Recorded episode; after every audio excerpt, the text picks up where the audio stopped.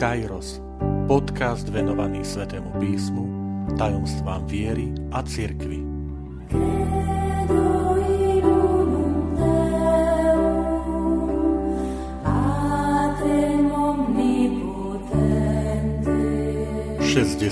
Prvá časť Hermeneutický kruh a svet biblického autora. Vitajte pri počúvaní tohto podcastu – Volám sa František Trstenský, som katolícky kňaz, farár v Kešmarku a prednášam sväté písmo na Teologickom inštitúte v Spišskom podradí. Niekedy sa pri čítaní starobilého textu alebo e, pohľade na starobilé umenie, sochu, obraz, môžeme cítiť ako zlatá rybka uväznená v akváriu vlastného času, priestoru a kultúry a pozeráme sa na inú zlatú rybku, v tomto prípade biblický text, ktorý tiež je uväznený v biblickom čase, priestore a kultúre. A pýtame sa, či jestvuje nejaký spôsob, ak áno, tak akým spôsobom môžeme prekonať časovú, kultúrnu a náboženskú priepasť, ktorá nás navzájom oddeluje. To je jednoducho realita. Biblické texty vznikli 2000 a viac rokov dozadu. Teraz sa píše 21. E, storočie. Akým spôsobom môžem prekonať toto oddelenie, tak aby som správne porozumel biblickým textom. No a otázkou premostenia tohto odstupu medzi dobou autorov a dobou možno aj tých prvých adresátov biblických textov na jednej strane a dnešnými časmi, v ktorých žijeme my, terajší čitatelia biblických textov, tak tým sa zaoberá biblická hermeneutika. Slovo hermeneutika je možno teda cudzie slovo. E, hermeneuo v gréčtine znamená vysvetľovať, interpretovať a e, ten taký vedný odbor hermeneutika má svoj pôvod už v takej tej modernej dobe v spisoch nemeckého filozofa Friedricha Daniela Ernsta Schleiermachera, e, ktorý žil v rokoch 1768-1834. A táto disciplína sa používa predovšetkým pri literárnych dielach, teologických dielach a filozofických. Ak by sme to mohli tak sa zhrnúť, že čo je to tá hermeneutika, tak je to štúdium chápania, interpretácie a prekladu, či už písaného, ale aj nepísaného e, textu, ak je to napríklad umelecké dielo. Teda otázka, čo tento text znamená, je základom hermeneutiky. Môžeme povedať, že hermeneutika to je umenie tej správnej interpretácie. Kedykoľvek kto si niečo číta, alebo sa snaží vysvetliť, tak sa vlastne stáva súčasťou tohto hermeneutického procesu. No a biblická hermeneutika je dnes církvi veľmi živou témou.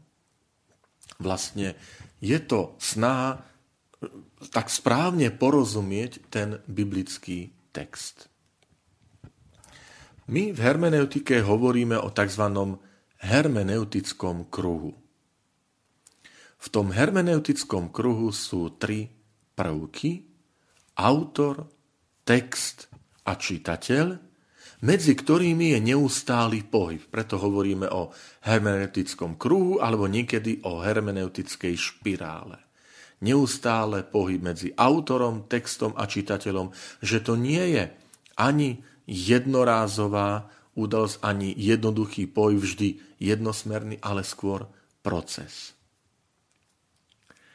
A v tejto prvej našej časti e, tohto môjho podcastu sa chcem venovať práve e, prvému prvku tohto hermeneutického kruhu a to je autor, biblický autor. Samozrejme, ako veriaci ľudia hovoríme, že prvým hlavným autorom svätého písma je Boh.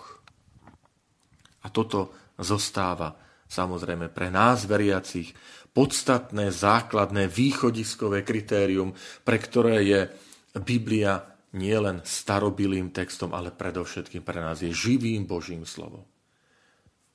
Takže toto, je, toto nie je súčasťou teraz tejto témy a je to východisko, s ktorým samozrejme počítame.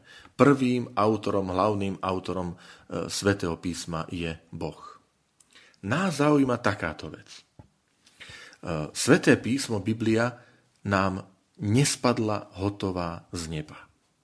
Ale bola napísaná v priebehu stáročí rôznymi ľudskými autormi vedenými Duchom Svetým. Ale keď sú rôzni desiatky biblických autorov, tak oni majú aj rôzne sociálne pozadie, kultúrne, vzdelanostné, literárne schopnosti, nadania a tak ďalej.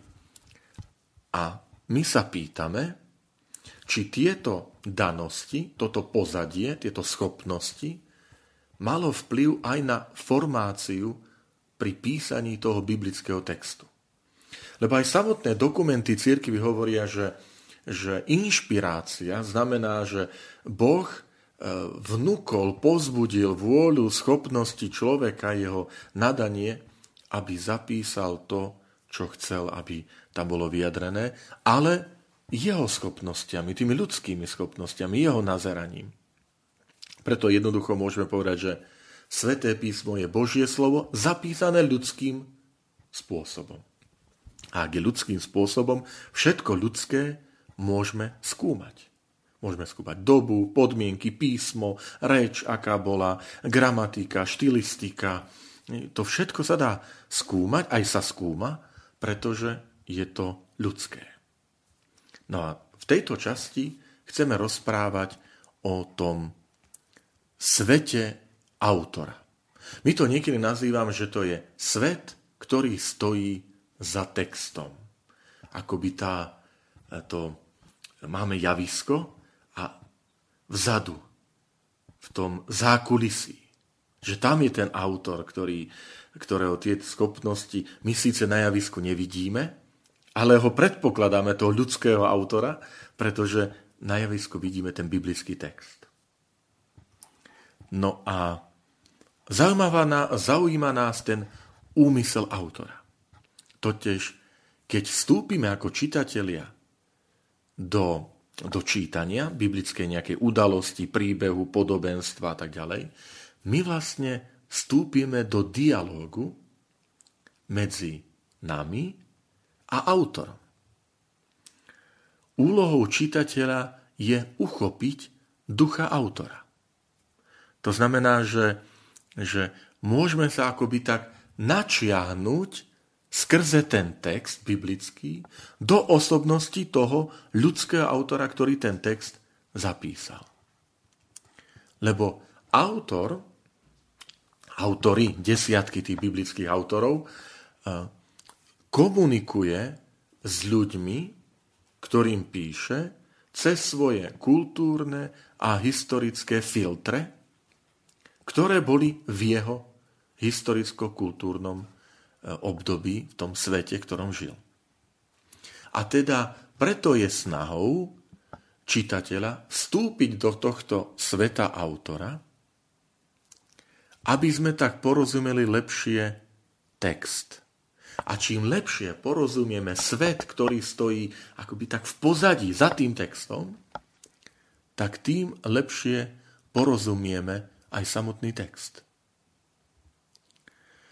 Ehm, rád by som použil jeden príklad, jednoduchý, ktorý aj vy si môžete overiť. Ehm, je to podobenstvo o talentoch. ale podobenstvo o talentoch v zmysle toho známeho e, teda príbehu Ježiša Krista, že o nim, podobenstvo o nemilosrdnom sluhovi. To je podobenstvo, ktorom sa hovorí, že istý sluha e, dlhoval svojmu pánovi 10 tisíc talentov. A keďže mu nemal z čoho tú dlžobu zaplatiť, tak pán prikázal um, predať aj sluhu, jeho rodinu, manželku, deti, aby bol dlh splatený. Čo urobil ten človek, čo urobil ten sluha? Padol k nohám a prosil, pozhovej, dlžobuti vrátim. A vieme, čo nasledovalo. Vieme, že pán nielen e, vypočul sluhu, ale aj mu celú dlžobu odpustil. Nasledovalo ďalší príbeh, to znamená, sluha stretol spolusluhu, ktorý mu dlhoval 100 denárov. Vieme, ako to skončilo. Sluha nebol ochotný mu odpustiť ten spolusluha, spolu kolega, ale ho hodil do väzenia, kým mu dlžobu nezaplatí. To znamená, máme podobenstvo, ktoré zhruba rozumieme a ja vám chcem ukázať, že čím lepšie porozumieme okolnosti, ten svet autora, tým lepšie porozumieme aj biblický text. To znamená, um, poďme sa na to pozrieť. 10 tisíc talentov. No, kde si podvedome cítime, no to muselo byť niečo veľmi veľa. No, nie, že je to veľmi veľa. To je obrovská, astronomická suma. Totiž jeden, jeden uh, denár, to bola bežná mzda bežného robotníka v časoch Ježiša Krista. Uh, jeden denár. 6 tisíc denárov tvorilo jeden talent. Jeden talent sa rovná 6000 denárov. Koľko dlhoval ten sluha pánovi? 10 tisíc talentov. Takže keď si to vynásobíme, 10 tisíc talentov krát 6 tisíc denárov, lebo jeden talent je 6 tisíc denárov, vyjde nám približne 60 miliónov pracovných dní, čo pri 6-dňovom pracovnom týždni predstavuje približne, zaokrúhlenie, 200 tisíc rokov. Čo to hovorí ten sluha pánovi? Pozhovej a dlh ti vrátim. Ani náhodou. Ani náhodou dlh nesplatí, lebo nebude žiť 200 tisíc rokov. Vie to pán a vie to aj sluha. Ale prosí, padá a čo ten pán urobí? On mu nenavrhne splátkový kalendár, dobre? Vraví, že dlh, dlh bude splácať, tak poďme. Ako to robia moderné bankové inštitúcie finančné, že dobre, splátkový kalendár, budeš odvádzať časť z príjmu a budeme splácať dlh. On mu celú dlžobu odpustil. A na druhej strane 100 denárov, už z toho rozprávania, to je možno mzda, ktorú človek získa za 4-5 mesiacov zarobí. Čiže veľmi ľahko splatiteľné. Čo sa stalo? Ten spolusluha nebol ochotný odpustiť. Hoci sám predtým mu bolo odpustené 200 tisíc pracovných rokov, alebo 200 tisíc rokov práce. Vidíte, ako stačí málo. Stačí málo, keď porozumieme E, tento svet autora, napríklad aj také veci, ako sú finančné miery, váhy, veľkosť, um, všetkých tých objemov a tak ďalej, geografiu, tak lepšie porozumieme aj biblický text.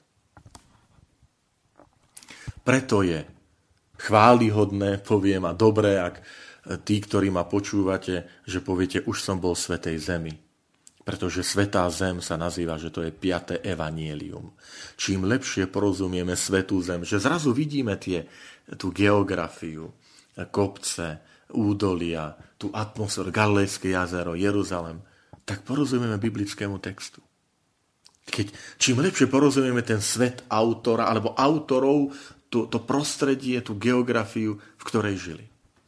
A tak, príklad vám poviem, aj z môjho detstva, že keď som čítaval a počúval podobenstvo o milosrdnom Samaritánovi, Lukáš 10. kapitola, že ako ten istý človek zostupoval z Jeruzalema do Jericha. Ja som to nikdy nerozumel, že ako sa môže z jedného mesta do druhého zostupovať.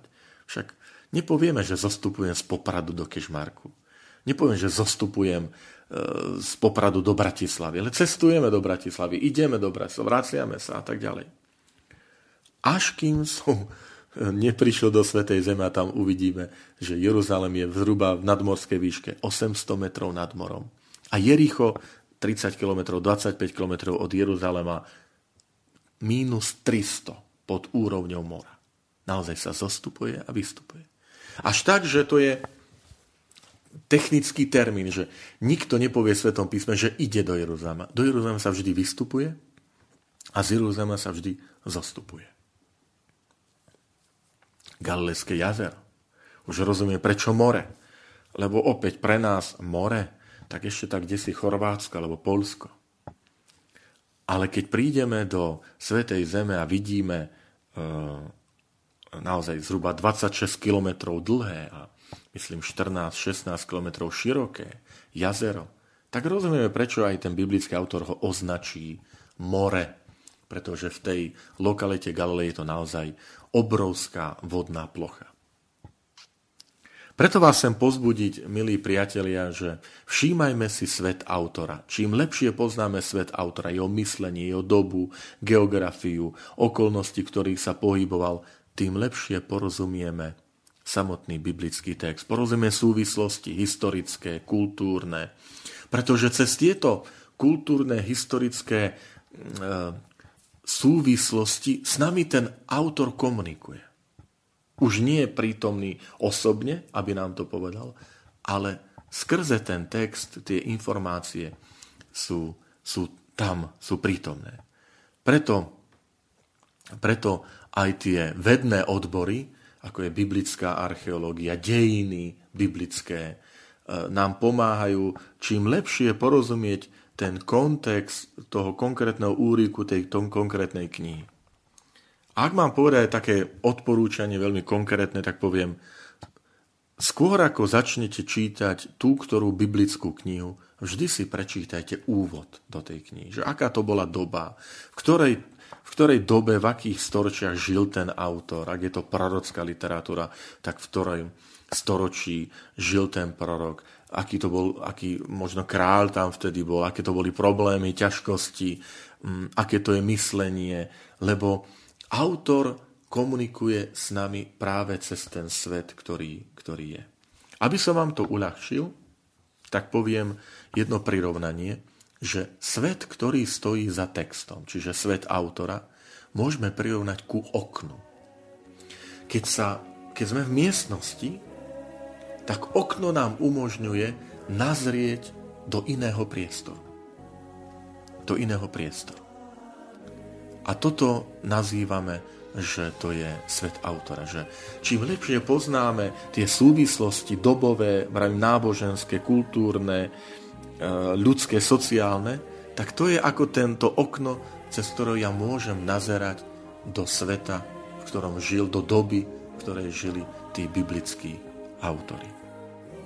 Želám vám zo srdca radosť, nadšenie aj pri poznávaní tých súvislostí e, biblických e, tej doby, svet, ktorý stojí za textom a v ďalších častiach sa budeme venovať ešte textu a čitateľovi.